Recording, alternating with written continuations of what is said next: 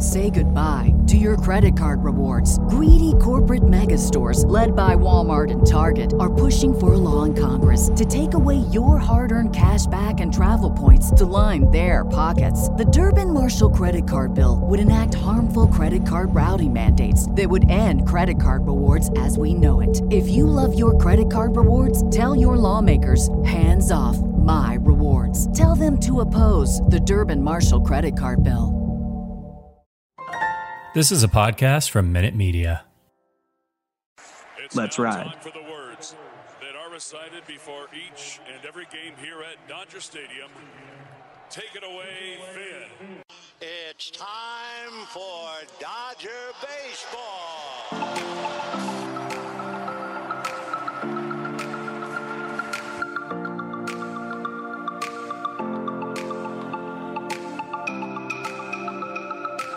What's going on, Dodger fans? Thank you for listening to this week's episode of the Incline Dodgers podcast. Hope you're all doing well out there. Your Los Angeles Dodgers are 43 and 25. They have a half game lead as we're recording over the San Diego Padres.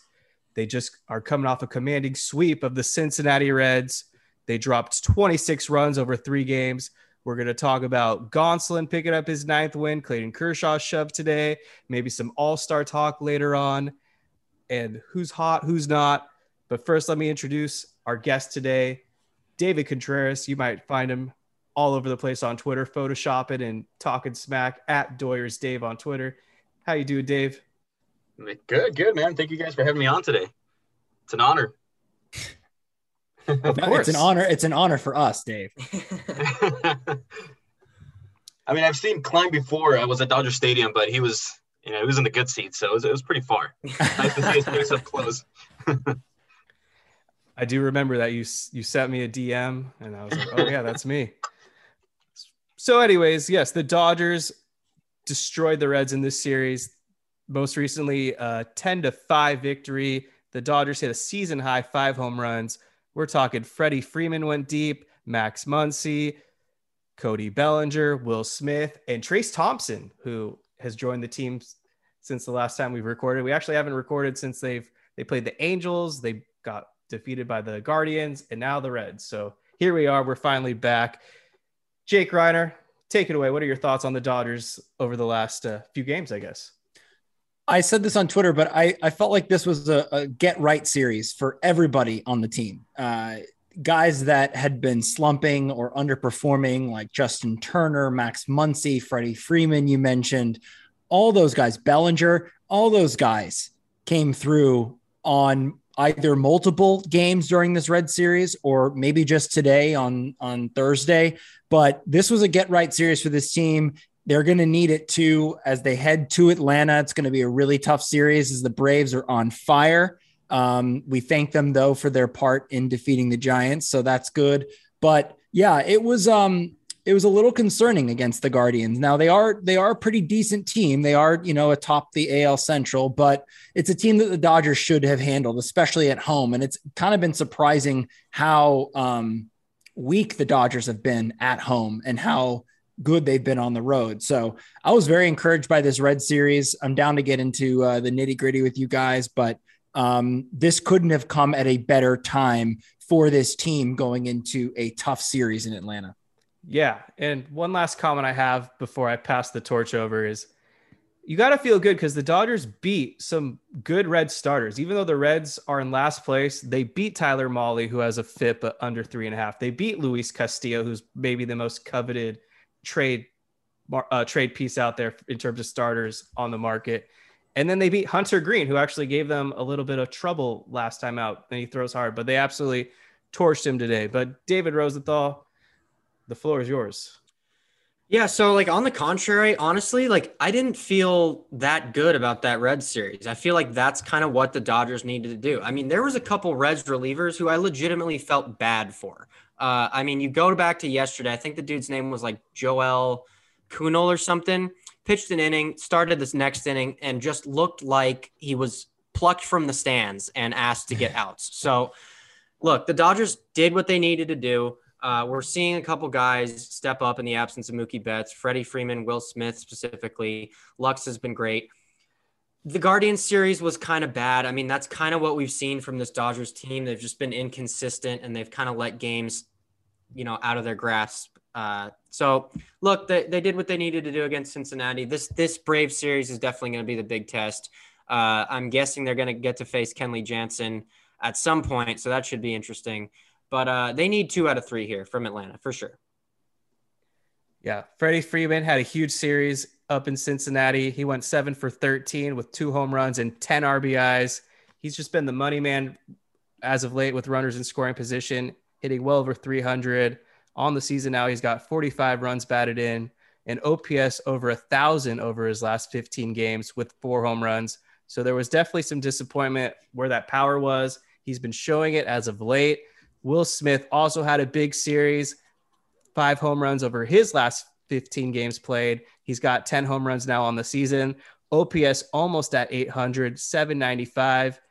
I'll stop there because I want to ask you guys at this point, Will Smith has to be a lock as at least the reserve catcher, right, for the All Star team. I mean, he should be. He should have been last year, and he and he wasn't. So, I mean, even when someone I think got injured or, or, or something, they they they gave the reserve role to that Brewers catcher. I forget his name. Omar Narvaez. Yeah, that guy. So, I mean, he should be right now. He's fifth in voting. So I don't know what these people are watching. I don't know if they're going to sleep at 7 p.m. But I mean, it's it's pretty obvious he should be at least one of the two starting uh, catchers in the NL. Yeah, I agree. Trea Turner also has been on a tear. He's in a 13 for 30 hot streak. That's a 433 batting average. Uh, last 15 games or so, OPS well over a thousand. On the season now, he's batting 312, 361 on base, 848 on base plus slugging. Not sure where he ranks overall in terms of the batting t- title, but I, I have to imagine he's up there. And right now, he is the leading vote getter for NL shortstops. And I've been voting for him just about every day. He's, I mean, he's just consistent, is what he is. I mean, he kind of just gets a hit or two every single day. And, you know, it may not be the flashiest hit, may not be the most timely hit, but he's consistently on base. Uh, his defense has gotten better. Uh, he's still better defensively than Corey Seager. I don't care what Kevin or what Fangraph says. Uh, but he's just kind of steady Eddie. And that's kind of what the Dodgers have, have, have missed uh, with Mookie Betts being out. So I mean, I don't know what kind of contract he's going to get, but I, I, would like to see him stay. I do love the fact that he wants to be in there every day. And I heard uh, in an interview with uh, that he had with David Vassegh, he he was sort of saying that every time his name is not on the lineup card, he feels like he's in timeout. So I just love that from from from one of your superstars, uh, especially um, coming from a guy that, like you said, is is playing in a in a contract year, um, trying to get as much money as possible in the offseason. You'd think, I mean, just you know, conventional wisdom would tell you that you you'd want to maybe watch out for you know any injuries and maybe take it a little easier. Um, so that you don't, you know, hurt yourself in the offseason, uh, a chance to get a big contract. But you got to love the fight that both he and Freddie Freeman have to be in the lineup every single day. You got Trea, who's a guy that is waiting to get a big contract, and Freddie just got a big contract. So you could see both those guys saying, you know, either way, not wanting to play every day, but they do. Uh, and the Dodgers have, have needed them uh, for sure without Mookie Betts. And you get to see a good matchup this uh, this weekend because we could see a possible replacement in uh, uh, Dansby Swanson who's been yep. hitting the, the cover of the ball too. So just in case Turner leaves, you know, we could see what uh, Swanson can do. Oh yeah, that's my that's my like number one target, assuming Trea leaves. I love what Swanson does, especially with the glove. He might be the best defender right now, shortstop wise. He's pretty remarkable. I mean, and you, you already have Freeman, who he loves, so you know, there's that, a case to be made for him to come here. That is a good point. Also, I think he's a Vanderbilt guy, so yep, maybe yeah, he that Walker Buehler connection. Well, sadly, he won't be with David Price if he comes with the Dodgers. David just pushing for that David Price off the team narrative. So you know hard. what I was thinking though. I was thinking because it would it would seem to me like you know obviously he has no role on this team. We've talked about it. He came in in the ninth inning uh, to, in today's game when the Dodgers are up ten to five. So it's clear that he really doesn't have a defined role. But I was trying to think of like why is it that he is sticking around as long as he is, um, given the given the production value. It has to be some type of clubhouse guy type of thing. It has to be. It, I mean, because Trayce Thompson said in an interview after, I believe, yesterday's game, he said that David Price was the guy who texted him when the Dodgers traded for Trayce Thompson. So, and I've heard that a lot from guys that are just like, yeah, we love David Price and we revere him and like we we love having him around. So that must be be playing a huge factor here. So basically, we're paying him fifteen million dollars to be like a consigliere to welcome new players. To be Hanser Is that Alberto, basically. Yeah. Okay, just making sure. Well, Josiah Gray said the same thing about David Price, and whether you want to accept it To or not- us on this podcast. Yeah, he Yeah. did. Whether you want to accept it or not, the Dodgers actually need David Price at this moment in time because they don't have a second lefty. Caleb, Ferguson just went on the IL with some type of arm tendonitis. We don't know what the timeline will that will be on his return. Garrett Cleavinger, we've seen little spots of, but he really hasn't proven anything. And then Danny Duffy is now expected to return in No, September. no, no. What did we say last time, Kevin? There's no more Danny Duffy talk unless we see him on the field for the Dodgers. We- That's it. Well, I did see him on the field. He was throwing in his like Ugh. very beginning rehab. So That does not count. So, like I was saying, they only have two lefties. It's Vesia and Price, and the other only other option really is just to go out in the market because Victor Gonzalez is also still injured. Yeah, that's right. Dave, Well- what's your what's your take on David Price?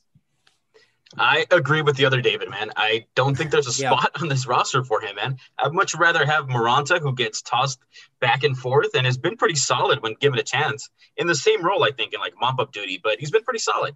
I'd much rather go with Moronta than Price if it's just because of clubhouse clubhouse guys. We have plenty of those. We have um, Turner, we have Freeman. There's there's there's enough of those clubhouse guys. You know, we don't need another one.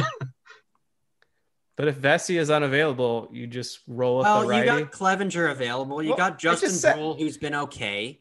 Uh, I mean, you got options. You can always find a lefty on the trade market. There, there's for sure a couple in AAA or AA who could do I mean- exactly what David Price does. no and then the disrespect. reality is, the reality is you're not going to go give a high leverage spot to David Price versus a lefty. I don't think. Right. No disrespect to Bruihl, but he really hasn't shown it this year. He can't even throw the ball to first base properly. I mean, has he been worse than David Price though? I don't probably, think so. probably. I don't. I really don't think so. If the game was on the line and we needed a lefty out of the pen, I would go with any of the other guys over David Price. I thought you were going to say I would go with Dave Roberts. I would unfortunately go with David Price just because at least he has that experience. Oh God! I mean, how how far can that take you if your stuff isn't there? Well, they need a second lefty, but I'm just saying in the meantime, he is that guy. Sure, for two more weeks, sure. But I mean, it's it's there's gonna come a point, and it's been that point where it's time to it's time to say goodbye. Let's just let's just agree to th- say that. Oh, without a doubt. If with He's Ferguson, got can- some hold on this team. I don't know what it is, but he's Yeah. got some hold on them. Well, Ferguson they won is a World legit. Series without him. He just needs to stay healthy. That's the issue with Ferguson. He keeps getting hurt. That Yeah. could be a procedural move too, because they needed to put somebody, uh, you know, off the team or whatever for the uh, pitchers going down to twelve rule. So that could be that too.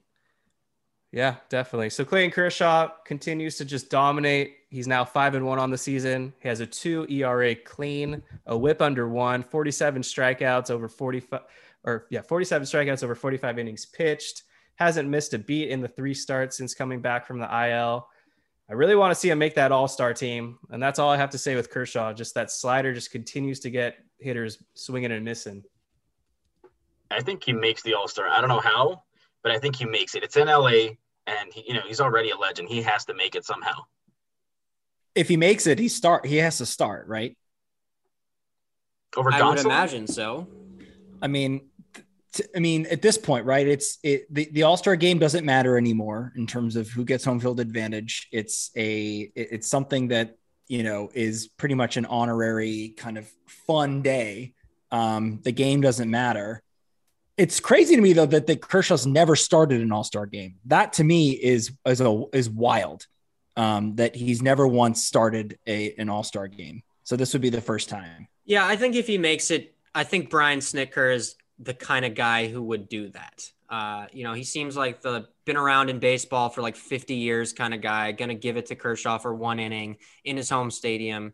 So Yeah, one inning. That's all you need. the problem is I don't know if he's gonna be able to make it just because he was out for so long. That's that's the only question mark. Well, I you mean like eligible No, eligibility? no, I mean he, he'll be eligible. I mean Fernando mean Tatis got how, however many votes, and he hasn't played a game. But I just don't think he's going to have enough of a you know sample size this year to warrant being on the team. I mean he's only started seven games, seven or eight games. Yeah, I mean, if it's for narrative purposes, they'll put him on. But in terms of actual eligibility, he just doesn't have enough on his resume Yeah. this season to make it.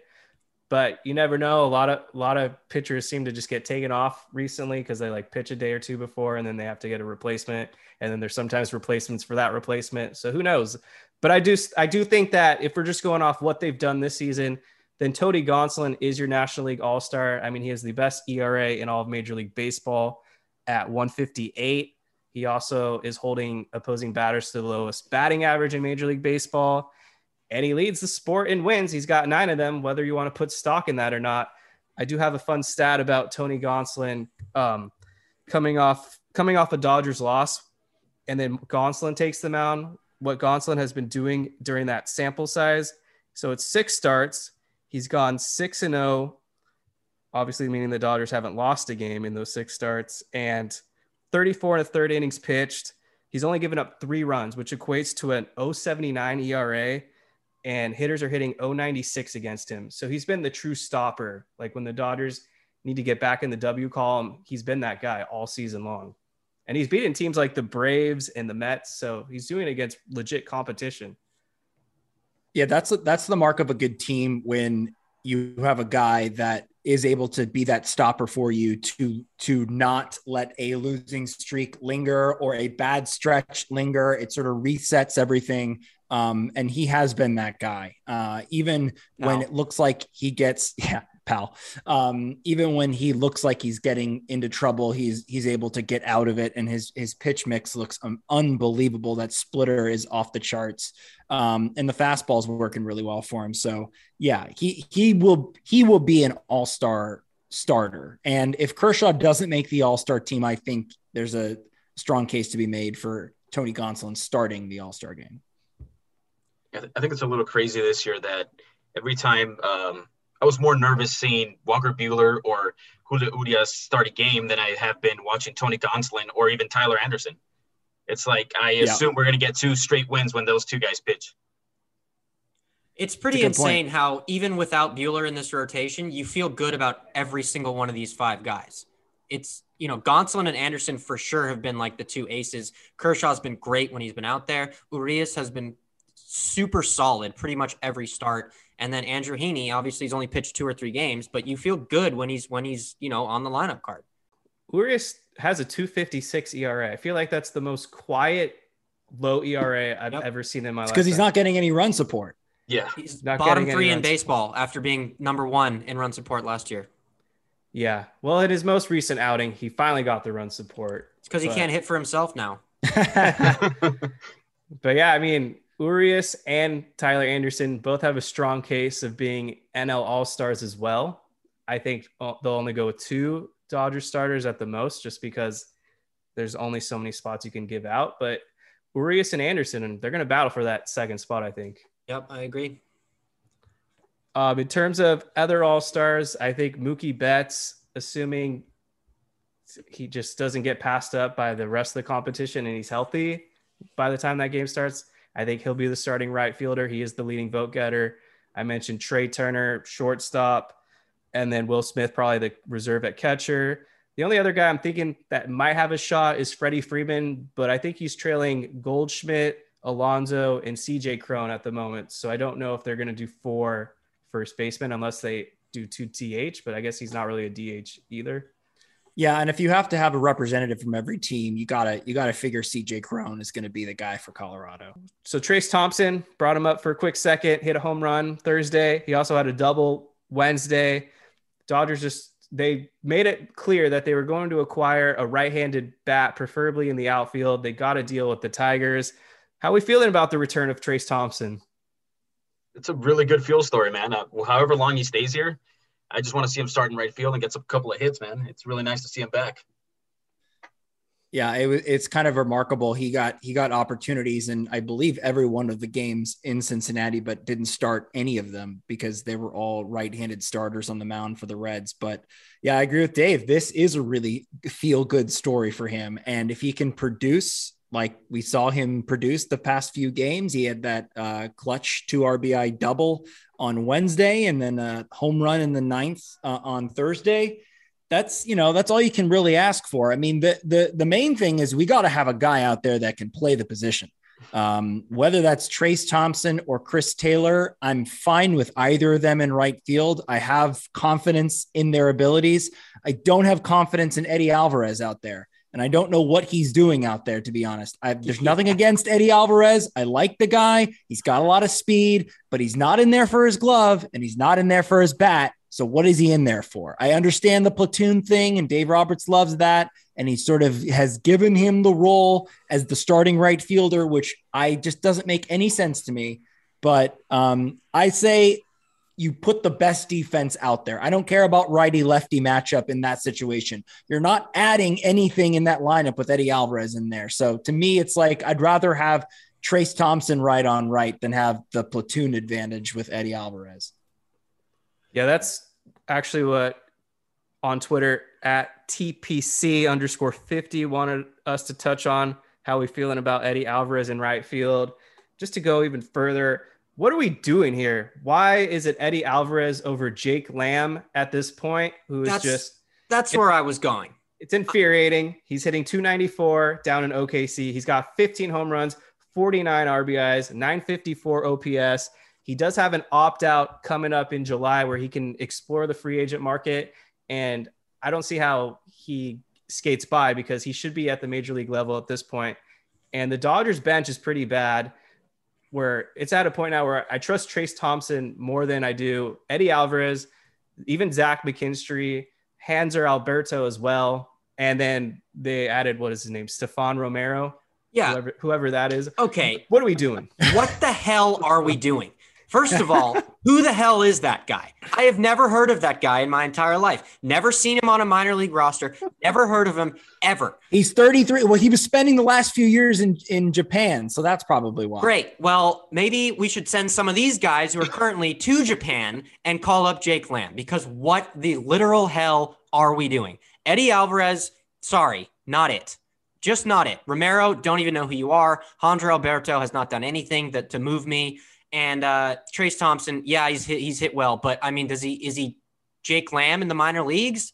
I don't think so. If we let this well, guy, actually, Trayce Thompson had been tearing it up in the minors. Yeah. Fine, he had Trayce 17 Thompson home can runs. Stay. Trayce Thompson can stay. But if we right, let good, Jake good. Lamb explore free agency and opt out on July 1st, Andrew Friedman should be fined for ne- negligence because this is this has gone on long enough. I mean, seriously, I, I cannot think of one reason why this guy is not on the major league roster. We have plenty of guys we could move on the 40 man roster to make some space. He can play third base, he can play the outfield. I, it does it makes zero sense and I've thought about this for a while. I do not understand it. Yeah, if we keep Eddie Alvarez over getting J- uh, Jake Lamb up here, I, I don't know what we're doing. It, it makes no sense. None. Really. Zero. Negative also, sense. What, also, what doesn't make any sense is okay, so you have Eddie Alvarez on the roster. Again, why is he playing right field? It, it's it, may, it makes perfect sense. You stick Lux in left, and I understand Lux, you know, doesn't have a lot of experience out there, but relative to Eddie Alvarez, he has a ton more experience in the outfield than Eddie Alvarez does. So does Chris Taylor, and I know that Chris Taylor primarily left fielder, and he and we know that he can play center field he's played right field a little bit more than Eddie Alvarez, and he actually started in right field on Thursday. So I don't understand why why we're even experimenting with Eddie Alvarez in the outfield when you can shift those guys over and have Alvarez play a more comfortable position at second base. To me, it makes no sense. Also, when you have a close divisional race, and I and I get it, you know, we're, we're fairly early in the season, going towards the midway point. I understand that. You know, it's not, you know, dire straits at this point but it is a close race in the NL West. And as we saw last year, which we keep bringing up, one game will matter, right? One game matters here or there. So why are we experimenting, giving him a shot in the outfield when there's really no need to take that risk? Yeah, I, I don't get it because I think That it was a Saturday- rhetorical question. Yeah. I, I think it was Saturday where that same lineup we had Luxon left, uh, Taylor and right, and then for some some unknown reason the next day he switched it up and he put Alvarez out there when we already had a Right. good. You know, I, I didn't I didn't get it. So I just yeah. That's I don't care where we put Eddie Alvarez because he shouldn't even be out there. Jake Lamb should be out there. I don't care if you put him in right field. I, I just don't care. He can he's he's fine. He's gonna make an error. Gavin Lux might make an error out there too. I don't I don't really see a difference of Lux and Alvarez in the outfield. I think it's pretty similar. They're both not experienced there because they're not outfielders. Uh, you know who who has played the outfield is Jake Lamb, who's rotting in AAA. Well, if you were to believe David Vassegh, he's been saying this a lot lately that he he believes that Jake Lamb is going to make an appearance in this Atlanta series. So I don't know. Take that with whatever grain of salt you want. But um, he seems to think, well, because his options coming up, his decision about July first. July 1st, right? So it's it is, you know, it's time to, you know, shit or get off the pot with him. So I think that if he does make an appearance, uh, it, it could be the Atlanta series. We'll see. Well, look, if they're just giving Alvarez this this next week to try to, you know, do something, then that's fine. But if if July 1st passes and something hasn't happened, I'm going to be very upset. More All right. upset than you are now. Yes. Okay. All right, new player to focus on. We got two questions about this individual guy coming from at Zimzy and at Blue October, basically asking us to touch on Craig Kimbrel, a very popular subject who we seem to talk about a lot too, because we get asked about him a lot. So, anyways, Ke- Craig Kimbrel is 0 3 on the season, has a 450 ERA, 34 strikeouts over 22 innings pitched and an ugly whip of 1.55. Now, against the Reds, he was okay, but thinking back to that Guardians series, there was a game, it was a tie game in the ninth inning, and he shit his pants. And some people blame Eddie Alvarez for not making that catch, which I guess is the whole narrative of he's not a good defender. But but let, let's be real. Kimbrel walked a guy. He gave up the contact. They were playing Alvarez way over, anyways. I don't think anyone, maybe other than Mookie Betts, is going to grab that ball. And a lot of people are starting to get nervous whenever Kimbrel takes the mound. But Dave Roberts continues to reiterate that he is the Dodgers closer. And in my opinion, I don't think they're going to make the change at this moment in time because one, Dave Roberts is kind of stubborn, and two, there just isn't enough of a reason right now to pivot to someone else to close out ball games. Here, here's my take on this. There is no other option. What are you going to do? Have Kimbrel come out in the seventh inning, in the eighth inning? I mean, he he already we already know that he only thrives in one specific scenario this year, which is three plus runs of a lead in the ninth inning and a save opportunity. Which is Any- preposterous for a major any leaguer. Let me just add. No, it is. But any other scenario you bring him out there, you risk catastrophe. Now, there is an argument to be made that, okay, if you bring him on in the seventh or the eighth and he implodes, at least you have a little bit of time to possibly make that up. Whereas in the ninth inning, you know, you could lose the game right then and there. So I get that. But the Dodgers really don't have have a lot of options. I mean, you're not going to move Daniel Hudson out of his role. You're not going to move Phillips out of his role. Th- those guys are are thriving in the roles that they're in, and and asking Evan Phillips to be a closer all of a sudden, I, I I just don't I just don't see how that how that could be favorable. You could go with a closer by committee, but again, it's like the Dodgers don't have a lot of depth at the back end of that bullpen, especially with Treinen out. Yeah, so I kind of agree with you, Jake. I, they do have another option. It's Daniel Hudson, I think, would be the guy, but you're still going to have to have Craig Kimbrel on the team. So Right. if he's shitting his pants in the ninth, he's probably going to shit his pants even more in the seventh or eighth, which we've seen throughout his career, which is what happened when he was with the White Sox and they had Hendriks closing and Kimbrel just couldn't do the eighth inning. I mean, he was he was atrocious. Uh, so I, I I think the solution is to just let it ride out and hopefully he gets right. And if it doesn't, you make the change when you get closer towards the end of the season. Because we talked about before, They don't have any emotional attachment to him. They don't have a financial attachment or commitment to him beyond this year. So if you hurt his feelings or you just have to cut him loose, so be it. It's not the it's not the end of the world. It's not the same as what we were going through with Kenley Jansen last year. And this is right around the time when Kenley Jansen was kind of shitting his pants last year. He had those two games against the Giants. I believe those were in June as well. And we were having the same exact discussion. Uh, although there was more of an emotional, long term kind of feeling around it. And, and here, you don't really have that. And you're going to get Treinen back at some point, I think. I mean, that's that's what this is trending towards. And I don't think they're going to go with him as the closer because he we know his role and where he thrives most uh, is is the heart of the order, whether it's seventh, eighth, or even ninth. So I don't think he will be the guy in the ninth. So you got a lot of people hoping, you know, when he comes back, he's the closer. I don't think that's going to be the case. Yeah, I think you guys both hit it, you know, right in the head. It's you're either gonna have him shit it shit in the eighth or do it in the ninth. And really you need him right now because we don't have Treinen. So once he comes back, maybe you have a little bit of leeway and maybe you can make the change with Hudson. But other than that, right now you just got to let it ride because there's no better option out there. Yeah, and it's tough too when you've got guys like uh, Vesia and, and especially Bickford really struggling. Um, you know, Vesia's been a little bit more consistent, but still wobbly. But Bickford is has been has had a huge letdown this year. Um, so you don't have that same depth where it felt like last year the bullpen was so dominant it didn't matter what inning or what situation you knew guys were going to come through. Dark ho- dark horse closer option is Yency Almonte. He's been fucking great. He's he's been great. He's been terrific. I think he deserves higher leverage situations too.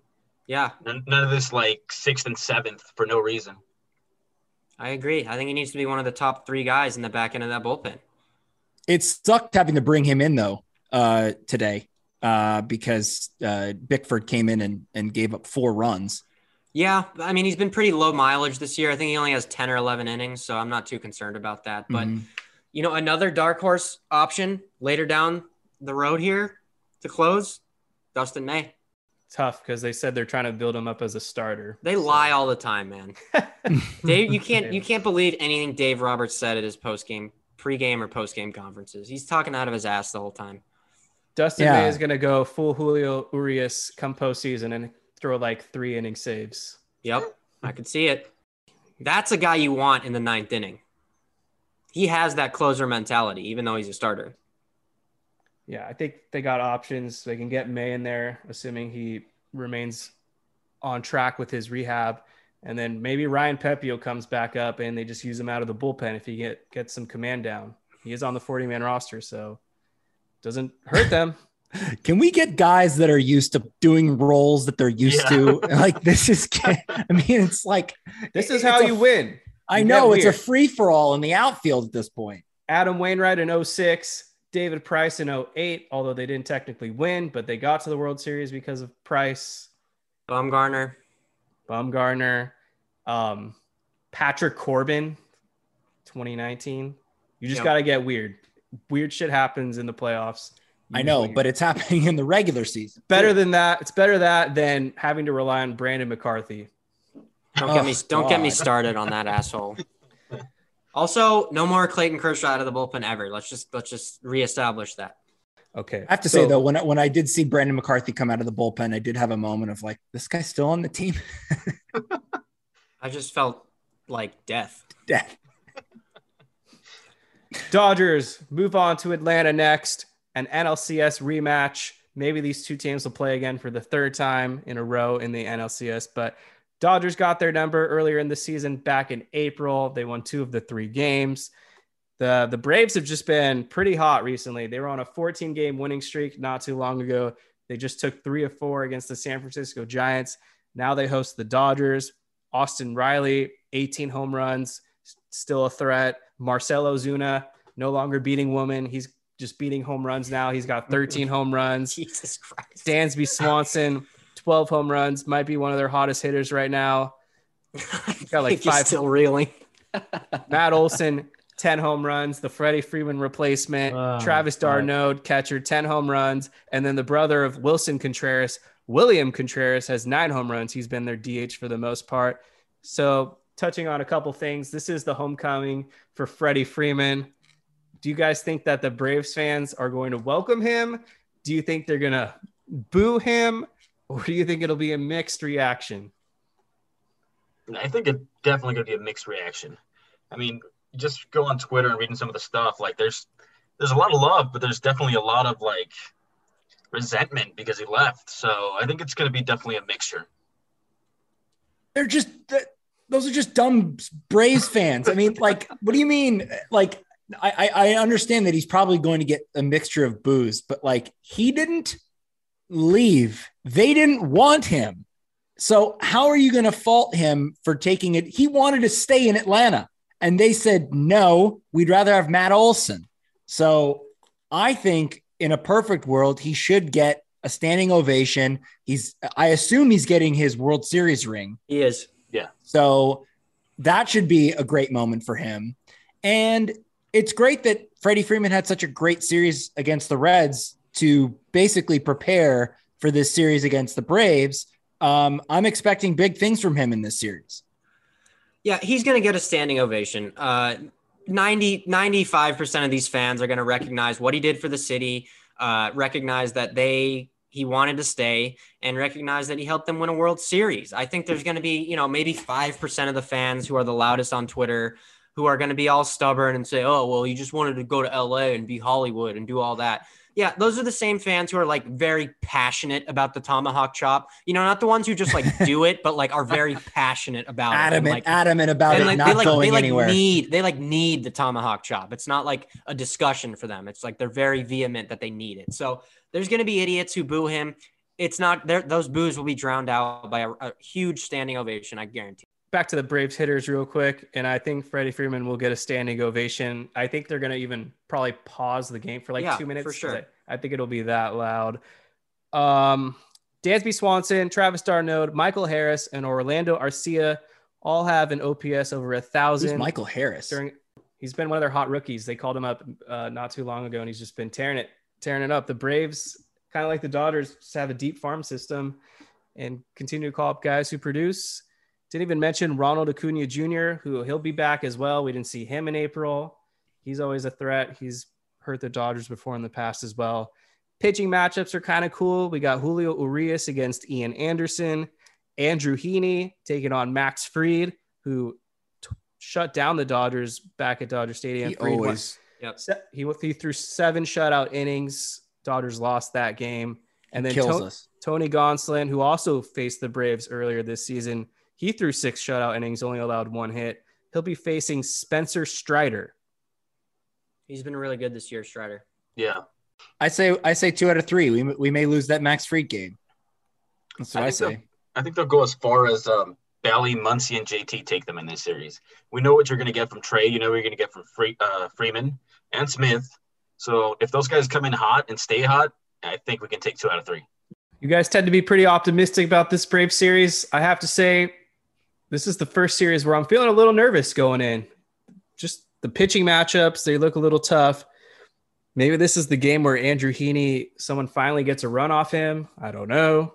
Uh, we already talked about Max Fried. He's just a lefty that is always sharp against us as of late. But at the end of the day, the Dodgers got to carry their hot bats over into this series. They're getting a little bit better with runners in scoring position, but overall, throughout Major League Baseball, they rank ninth and they have the ninth most home runs hit with 84. So the offense was trending downwards. It's trending up a little more with this Red series, but that was the Reds. This is the Braves. This could be a potential postseason matchup. So you know that there's going to be a lot of intensity. And like you mentioned, we probably will see Kenley Jansen at some point. It would be great if he blew a save against the Dodgers. That's what we need to see. We saw Freddie Freeman might have been his first at bat. He hit a home run against the Braves off Enoa. It was his first at bat. First home run as a Dodger. That's right. So that was pretty cool. Uh, I don't have mu- much else to add about this Brave series. I don't know if you guys had any other things you wanted to throw out there real quick. No, I Listen, mean, they got to execute. It's that simple. You got to you got to execute against good teams, and the Braves are a good team. They've been super hot recently. I think they had a 13 or 14 game winning streak going at one point. So they got to execute, and they're going to face good pitchers. So it's a good test. Yeah, they need to run the bases better too. They got to Yeah. stop giving away outs on the base paths. What is what's going on? That was ridiculous. I think it was today or yesterday where they had three outs on the bases in two innings or something.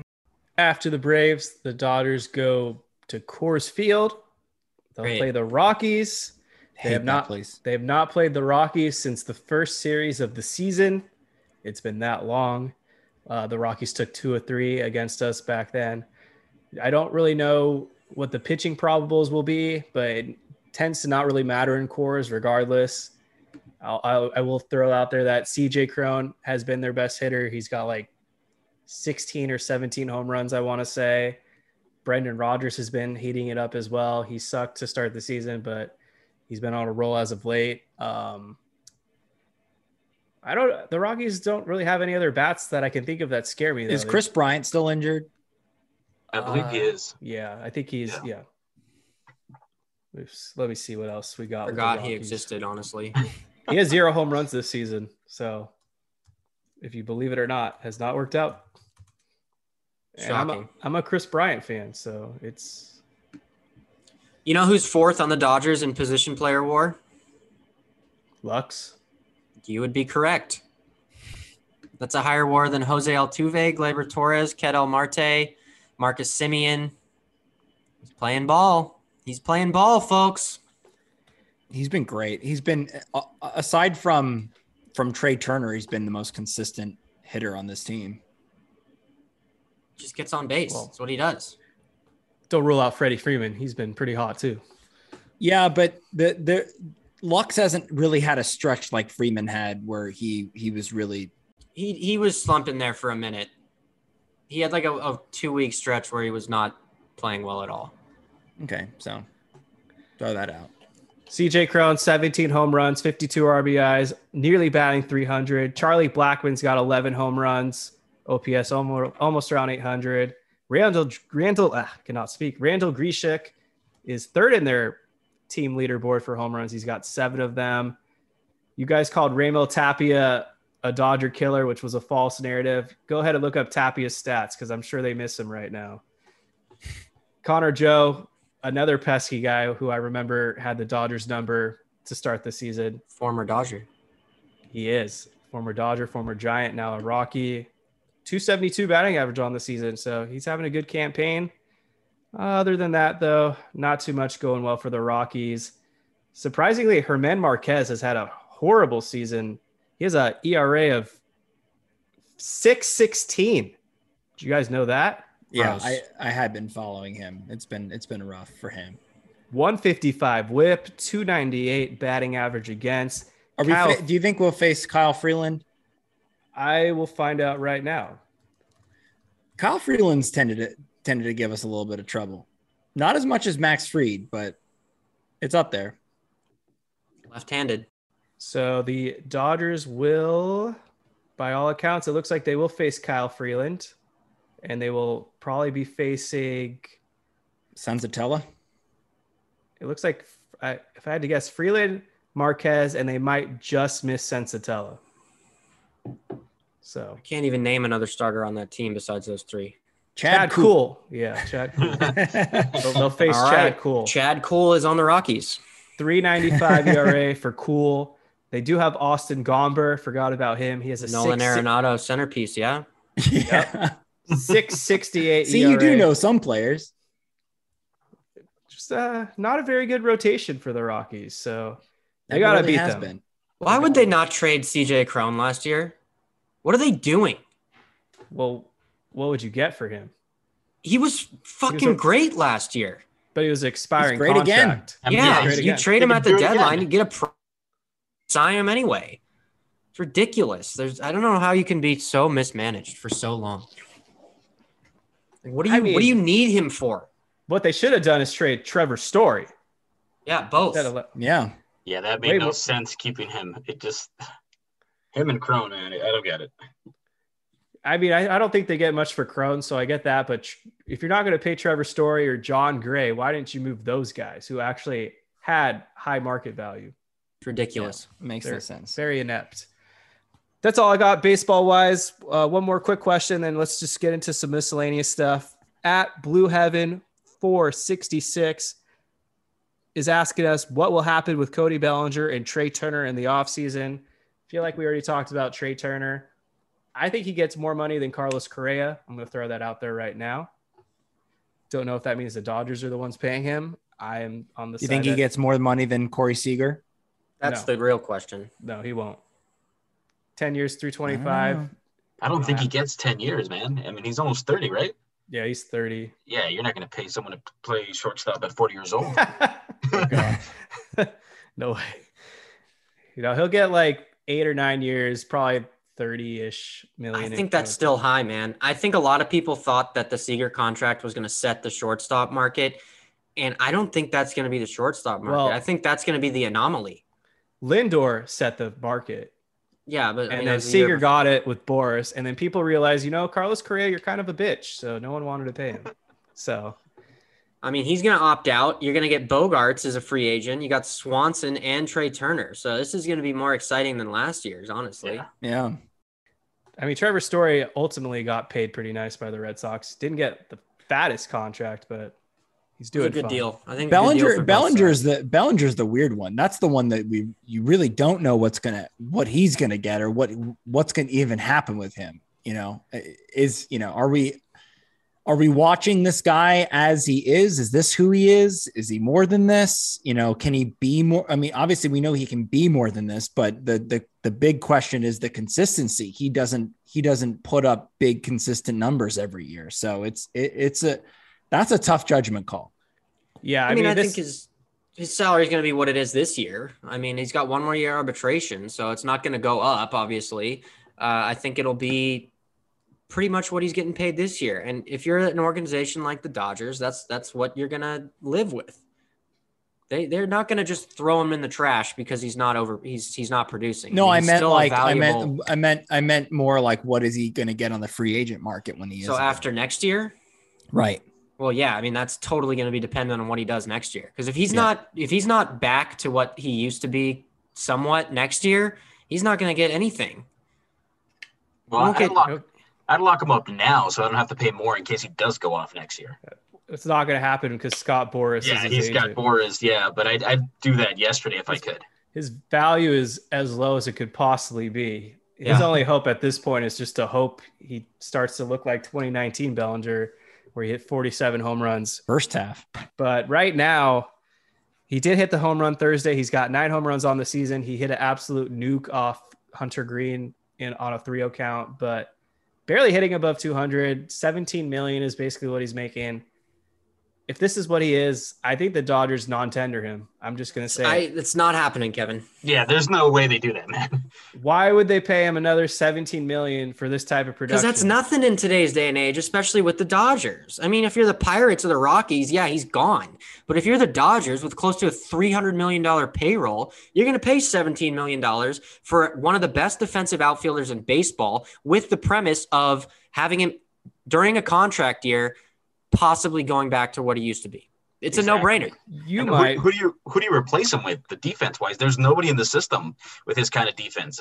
Well, I think you look on the market. I think Andrew Benintendi is a free agent. Ah, come on. What do you mean? Come on. I- I'll keep Belly if that's my only choice. Why? Yeah. I mean, He's hitting like nearly 300. I mean, if, if Muncy and JT were hitting at their normal level, you can live with Bellinger and Yes. his, you know, how he's hitting because he gives you that great defense. Because they're so bad, it makes him look worse. I think. yeah. Yeah, I, don't- I don't think you pay 17 million dollars for a number eight hitter. It's just it doesn't make sense. At some point, the ownership's gonna want to What do you think you'd have to pay Benintendi? probably 12 million. Okay, so we're we're you know being cheap over five million dollars with the with the Los Angeles Dodgers. It's not going to happen. isn't 17 like the qualifying offer anyways? Yep. Something like that. So yeah, I'd pay him that. I would not for that I, type of Well, they're production. I. I I would pay him that with what David was saying about the fact that it's a contract year and that the idea that he would snap into it and become that guy because he knows that that's his shot to get paid as much as he possibly can in the offseason. Yeah, if he's gonna be good, it's gonna be next year or it's gonna be never. So you might as well have that guy on your team and find out. And So also, and also, not to mention, he is really good in October.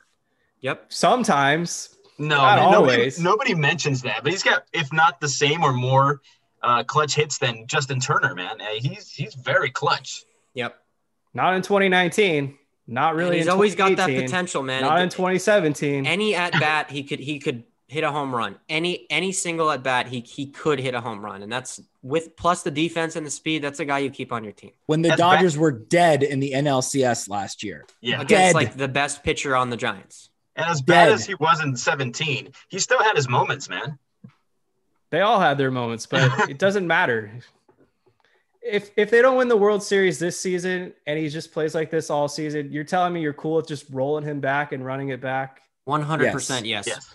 I don't want to see Eddy Alvarez in center field, man. Yep. They're not going to do Eddy Alvarez. they will get somebody, whether it's Kiermaier or Benintendi. They, I think I I think Friedman, Andrew Friedman, quietly, privately, is probably like, why did I trade AJ Pollock for Craig Kimbrel?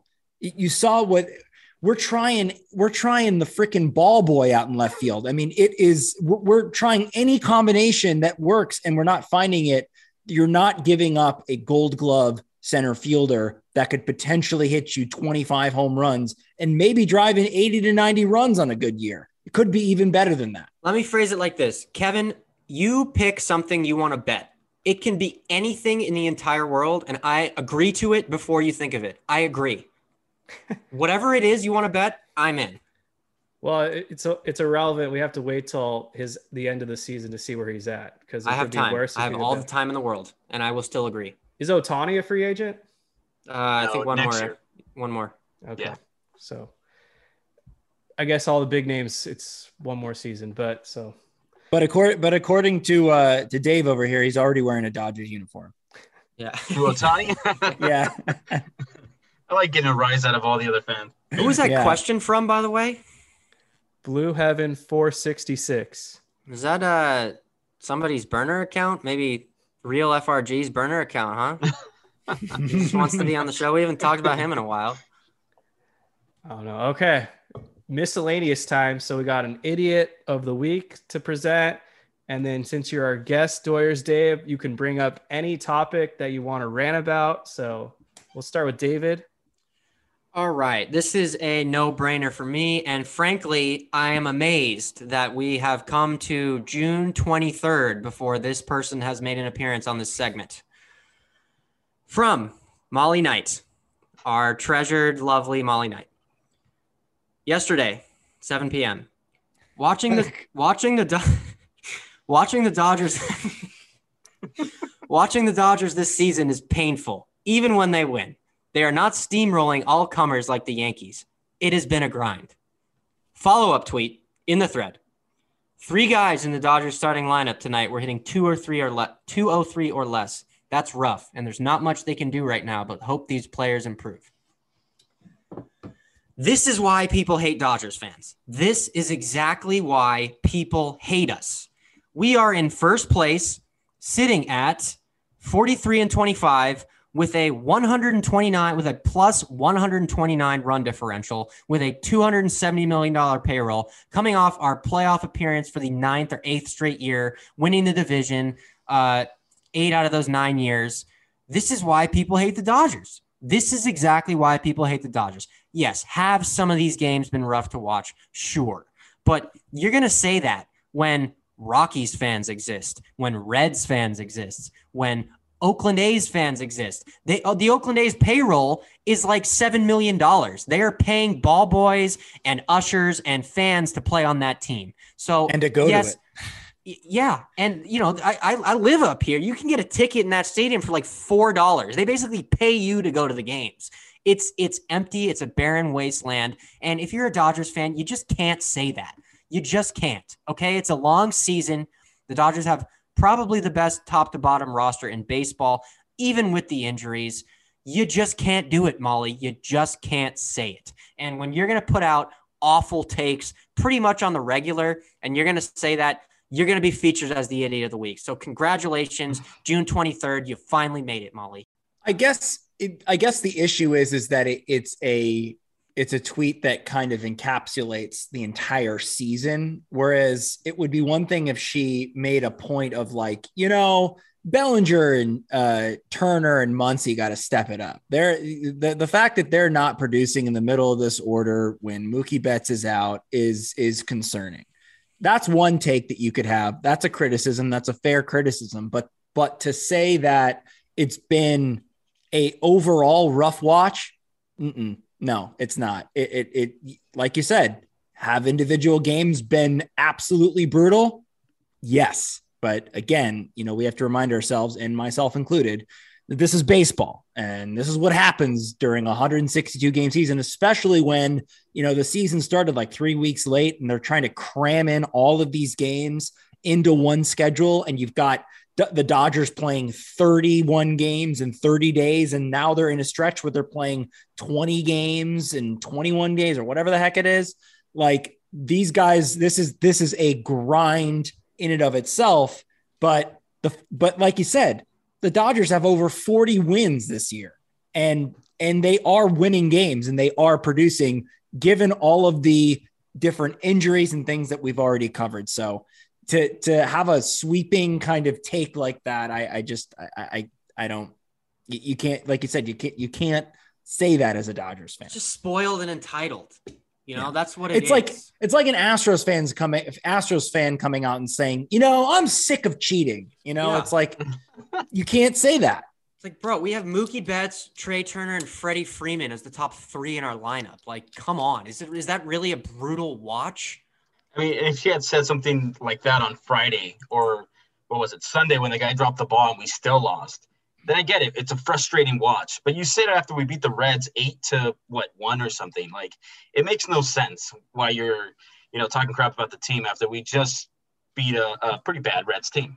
And like, don't throw the Yankees in there also. Like everybody in their mama knows the Yankees are going to collapse, whether it be during the regular season or in the playoffs. Like, come on. Well, it's just like you know when when uh, when Dylan Hernandez proclaimed that the Angels were the most fun team to watch. So bad, and then they proceeded to lose 500 games in a row. Not just that, they like lost their like stadium deal. They like fired the manager. Like they had other controversies too. Like, Rendon out for the whole year. Yeah, yeah. It's always something with this fan base, man. It was like last year we, we didn't win what 108 games, so it was deemed like a bad season because the Giants played way over their head and it was yeah yeah. i you know if you're if you're molly knight you can't stoop to the bsb level or the um oh my god dave's your photoshops yesterday fucking killed me. Oh my god. so great. For those who don't know bsb is like the historically most negative dodgers fan in the history he's the miserable. He he he likes it when the dodgers suck. And just for context before i go on a rant this dude tweeted a manifesto about how the Dodgers were never going to win anything after game four of the 2020 World Series. That was the Brett Phillips, Kenley Jansen implosion game. He did not tweet again until the following season. did not tweet. We won a World Series for the first time in like 80 years, and he did not tweet. The greatest Twitter hiatus of all time. Ever, ever. You need guys like that though, because it, yeah. it, you, you, really do, because it kind of brings the rest of us back to center. You know, it's yeah. like sometimes you want to overreact. You're like, holy shit, we got what is Eddy Alvarez doing in this lineup? And then you got BSB, who's like, I would prefer a nuclear bomb to hit my house than watch this Dodgers team right now. So it's like, it's it's centering. He's a he's a much needed presence. And and also that guy that Howard Cole's friend, or what's that guy's name? The older Ken white guy. Ken like, from Newport? No, like Ewok LA or whatever. Oh, Jim, Jimmy, Jim, Jim, Jim, right? Jimmy, he's he's kind of an act though. Like he's, I feel yeah. like half of the shit he's just saying to say. Oh, Jim. Yeah. Oh, BSB man. Oh, God the love guy him. is he is a he is a cartoon character. The sky's falling if we go down one nothing in the first inning. oh, that Reds tweet was. I wish I could pull it up. Here, I'll try to find it, but you can keep moving the show along. It was it was priceless. Hi, Kevin. What's up? Just getting into you guys are getting into like the dark side of Dodgers Twitter over here. Yeah, good stuff. Um, well, our guest, I said it a few minutes ago, but I'll okay, wait, sorry, you... I'm sorry, I found it. I found it. One more thing on BSB. During the Reds game, when they went down in the first game, he goes, "God, This team is a fucking disaster right now. Simply unwatchable. Can't even beat the freaking Reds. The downward spiral continues. It was like the second inning of the Red Proceeds Series. to, proceeds to, proceeds Yeah, we to scored like 12 the runs and then sweep their ass. Like, God, you just you just need guys like that. All right, Dave, the floor is yours. What do you want to talk about? I got uh, a nitpick or, or a grievance with uh, one of you Okay. um, because I hold you in such high regard when it comes to uh, you know Twitter and your way with words and everything, right? So, oh God. so you went to a, a Giants game. I know what this is already. And All I was good. it's not me. It's not me. I was me. hoping to see a video of Dave Rosenthal getting taken out of the stadium with missing a shoe, a busted lip, or something. But you know, holding holding on to uh, Logan Webb's lip or something, you know, because he went after him. But instead, instead we got like this best friends picture together, saying he's a nice guy. I what happened? you know, yeah, explain yourself. I went in fully prepared to sacrifice my face for the Dodgers. I was prepared to be punched in the face, have Logan Webb be suspended for the rest of the season, and have the Dodgers coast to the division title. He happens to be a delightful guy. I mean, he was very cool. He was texting me, he was he was messaging me on Twitter before the game saying like, "Hey, like come say hi, like let's just let's just talk a little bit before the game." And I was like, all right, like, okay, sounds cool. Like, sounds good. I'll, I'll text you when I'm at the game, when I'm at the stadium. And he's kind of, you know, a, a super cool dude. I mean, he likes to talk shit, which I respect. And he can kind of take shit. Uh, he didn't like the steroid jab. That much is true. He is vehement that that was a false test and other guys tested positive. Or, But he or liked he liked the jab when he got it. but he he he can kind of take shit and, and give it back. So I mean, he was kind of he was like, I like your attitude, and and you know, I think you're a good fan, and and all that shit. And you know, next time you're at the game, come say what up to me again. So look, I want to hate him, but I I I like him. I I you know I wanted to hate him, but I, I can't. I can't hate him. I mean, I, I guess, I guess I'll forgive you for it, but it was. I wanted to see punches being thrown and, and stuff, you know. Naturally, get it. yes. I, I mean, Yeah. that would have been fun too. Like I would have, I would have almost preferred that. Like I, I probably would have preferred that. But you know, it is what it is. You know, not everybody is a villain, and I, I don't think he is a, a villain in this situation. Always love to see a happy ending. Well, it was. I mean, I told him like, hey, like I don't think I can necessarily hate you anymore. So I guess good luck for the rest of the season. We're all in the same fantasy league, but I got Logan Webb on my team, so was your hopefully Cy I, Young pick too, Kevin. I know, and I don't regret it. It's doing better than Walker Buehler as a Cy Young. I pick. regret true. both my Cy Young picks this year. I forget who I picked in the. Oh no, I picked Cole in the AL. I think. I picked I picked Buehler and Giolito, and they Yeah, just woof, dude. awful. Kiss of death. For as much crap as I talk about Turner, I have him on my fantasy team. You have Justin Turner on your fantasy team I do. after all the old man memes and all of that. I can't bring myself to drop him. I just can't. Jeez.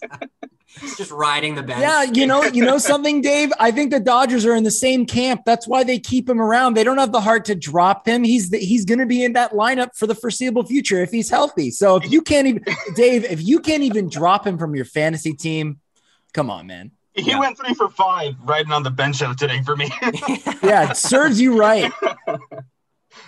oh shit. I legitimately forgot who I picked as the AL Cy Young, but oh well. Don't care, I guess. World may never know. I think that's pretty much it for today. Um, I'll just do a quick out of left field. Going Star Wars route. Never really talk about that show, but Obi Wan Kenobi, the series. Don't spoil it. I haven't seen it.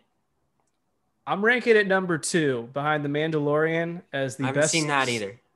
As the best Star Wars content since episode six, even though it's technically really episode three, but I guess it's whatever. The three movies sucked. I don't care if you like the. I don't care if you like whatever their names are. This Obi Wan series, without spoiling it, was badass. Not a spoiler. You get to see Darth Vader in there, and there's some Right. good some good shit that goes down. Anyone got anything to add on that, or am I the only one who watched it? What is does, does Sam Scherer like it? That's what I really care about. No, I knew I knew it was a great show, and I was right uh, that it was good. The finale too. When he started crapping on it, I'm like, okay, then I'm good then, because he started saying it was bad. I'm like, okay, no, it was it was great. I trust his movie takes blindly. If he doesn't like something, I don't like it. All right. Well, I think that concludes this episode of the Incline Dodgers podcast. Make sure to subscribe to us wherever you get your podcast Apple, Spotify, Stitcher, Amazon, Google, whatever the hell. Um, give us a five star rating if you like our show. It helps us go a long way. Follow us on Twitter. We got our Twitter handles in the description below. And I'll give the last word to at Doyers Dave. I just want to say thank you guys for having me on. It was a blast to do this. And um, yeah, follow me on Twitter at Doyers Dave. I put out a lot of uh, crappy edits and stuff, but uh, I'll make you laugh. I have one question for you, Dave. How the hell do you get those memes out so quick? It's insane how quick you were able to put out those images. Well, to be so, I started a long time ago, and I, I can see the difference now. And it was like really crappy when I first started, and now it's just like, you know, it's just easy for me to do. So whenever you guys put out an idea, it's like, oh, I already know what I can do with this. So like when you were standing on on um, doing your report or whatever it was, like I'm just gonna put two monsters in the back and it'll look cool. it was brilliant, man. I put it as it's my new header on Twitter. so yeah, I mean, you guys just give me the ideas, and I just want to make them come to life. That's all. Word. Is it? Do you do it on like a tablet or a computer? Or what do you What do you use? So I'll do the computer sometimes, but so I started on my phone. Then I'm like, I need to buy myself a tablet. Yeah, And I think I bought one two years ago, and ever since, it's all I use. right on. Yeah. Well, yeah. Everybody, you need to follow Doyers Dave if you're yeah, not. seriously. On on Twitter and Instagram. Thank you guys. Right. With that being said, have a great week, everyone. Go Dodgers. BetMGM has an unreal deal for sports fans in Maryland. Turn $5 into $150 instantly when you place your first wager at BetMGM. Simply download the BetMGM app and sign up using code OldLine150. Then, place a $5 wager on any sport. You'll receive $150 in bonus bets, regardless of your wager's outcome. And if you think the fun stops there, the King of Sportsbooks has plenty of surprises in store. Check out daily promotions, same game parlays, live bets, and so much more. Download the app in Maryland today and get $150 in bonus bets instantly from your first wager only at BetMGM. BetMGM and GameSense remind you to play responsibly. See BetMGM.com for terms. 21 plus only. Maryland only. New customer offer. Subject to eligibility requirements. Rewards are non withdrawable bonus bets that expire in seven days. From issuance, please play responsibly. For help, visit mdgamblinghelp.org or call 1 800 Gambler in partnership with MGM National Harbor. Promotional not available in Washington, D.C.